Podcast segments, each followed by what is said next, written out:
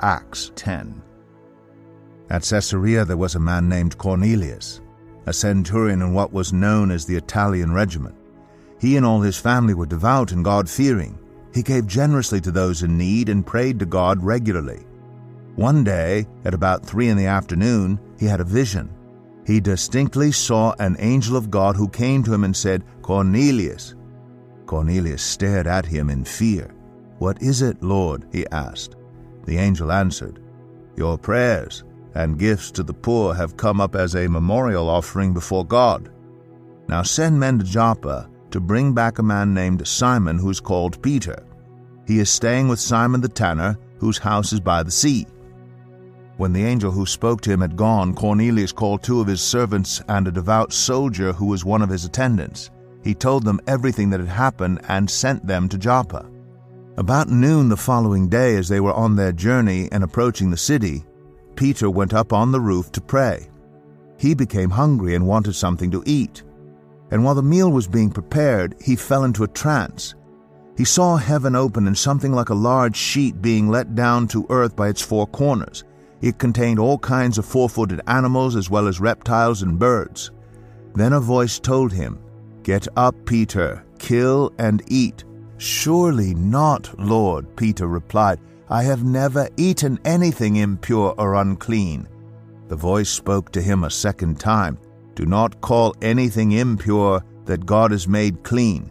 This happened three times, and immediately the sheet was taken back to heaven. While Peter was wondering about the meaning of the vision, the men sent by Cornelius found out where Simon's house was and stopped at the gate. They called out, asking if Simon, who was known as Peter, was staying there. While Peter was still thinking about the vision, the Spirit said to him, Simon, three men are looking for you, so get up and go downstairs. Do not hesitate to go with them, for I have sent them. Peter went down and said to the men, I'm the one you are looking for. Why have you come? The men replied, We have come from Cornelius the centurion. He is a righteous and God fearing man who is respected by all the Jewish people.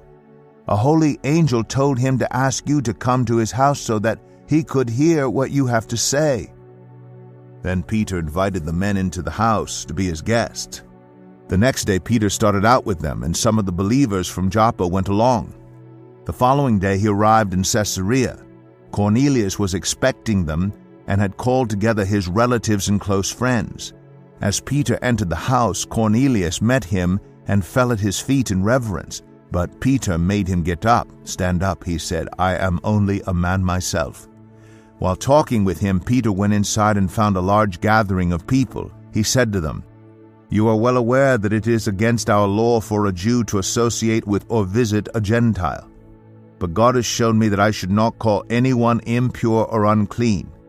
So when I was sent for, I came without raising any objection. May I ask why you sent for me? Cornelius answered, Three days ago I was in my house praying at this hour, at three in the afternoon. Suddenly a man in shining clothes stood before me and said, Cornelius, God has heard your prayer and remembered your gifts to the poor. Send to Joppa for Simon, who is called Peter. He is a guest in the home of Simon the tanner, who lives by the sea.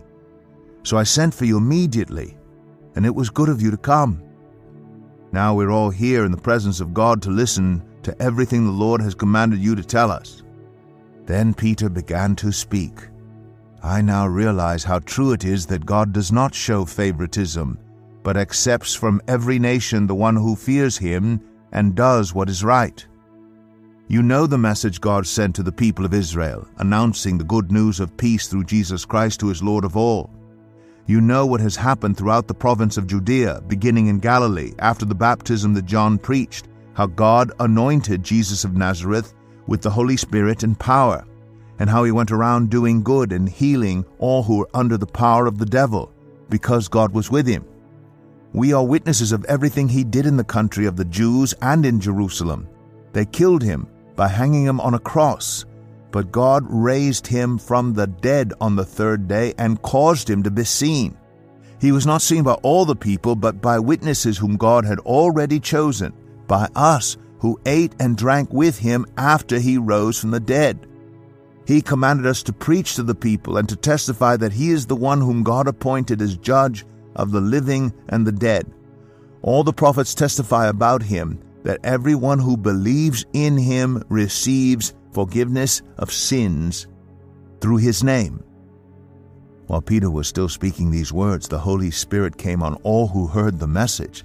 The circumcised believers who had come with Peter were astonished that the gift of the Holy Spirit had been poured out even on Gentiles, for they heard them speaking in tongues and praising God. Then Peter said, Surely no one can stand in the way of their being baptized with water. They have received the Holy Spirit just as we have. So he ordered that they be baptized in the name of Jesus Christ. Then they asked Peter to stay with them for a few days. Today's devotional is written by Marie Hammond and read by Dave Ellis. Cornelius, a godly centurion, has an angelic visitation. He's told to send for Peter. Meanwhile, in a puzzling vision, Peter is commanded to eat unclean meat. Peter then visits Cornelius's household. While sharing about Jesus, the Spirit descends upon everyone listening. Astounded that this has happened to non Jews, Peter agrees to baptize them. I'll never forget the night I decided to follow Jesus. It was with a small congregation of older folks, and I was the new young person. That night, someone shared the story about Jesus. I remember bursting with faith that I believed that Jesus is Lord. I am so thankful the gospel was shared with me, the young girl at the back. Peter took a step of faith to share the good news of Jesus with outsiders. Up to this point, the gospel had only spread among the Jews. However, the Holy Spirit moved to form faith in Cornelius's heart and overcame him with his presence. May we, along with Peter, recognize that God does not show favoritism, and may we remember that no one is so different that Jesus' love cannot be established in them through God's power in the gospel. Who is in your world right now that might seem different? Just as Peter was guided, who might the Holy Spirit want you to talk to about Jesus' love for them, no matter who they are? Welcome the Spirit's presence. Allow for a moment's silence as you do this.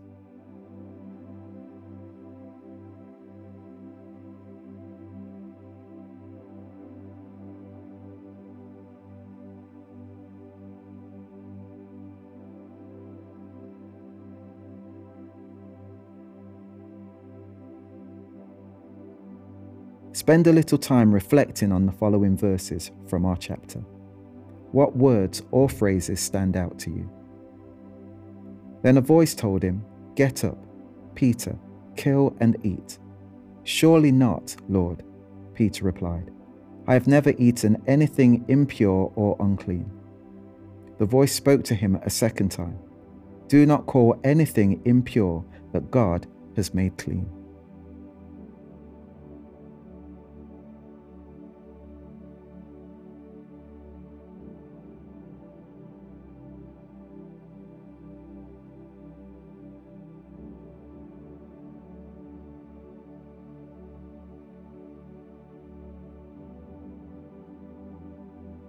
Ask the Lord to show you where you might need to expand your outlook and deepen your compassion, especially among those considered outsiders. Make space for a moment of silence as you do this.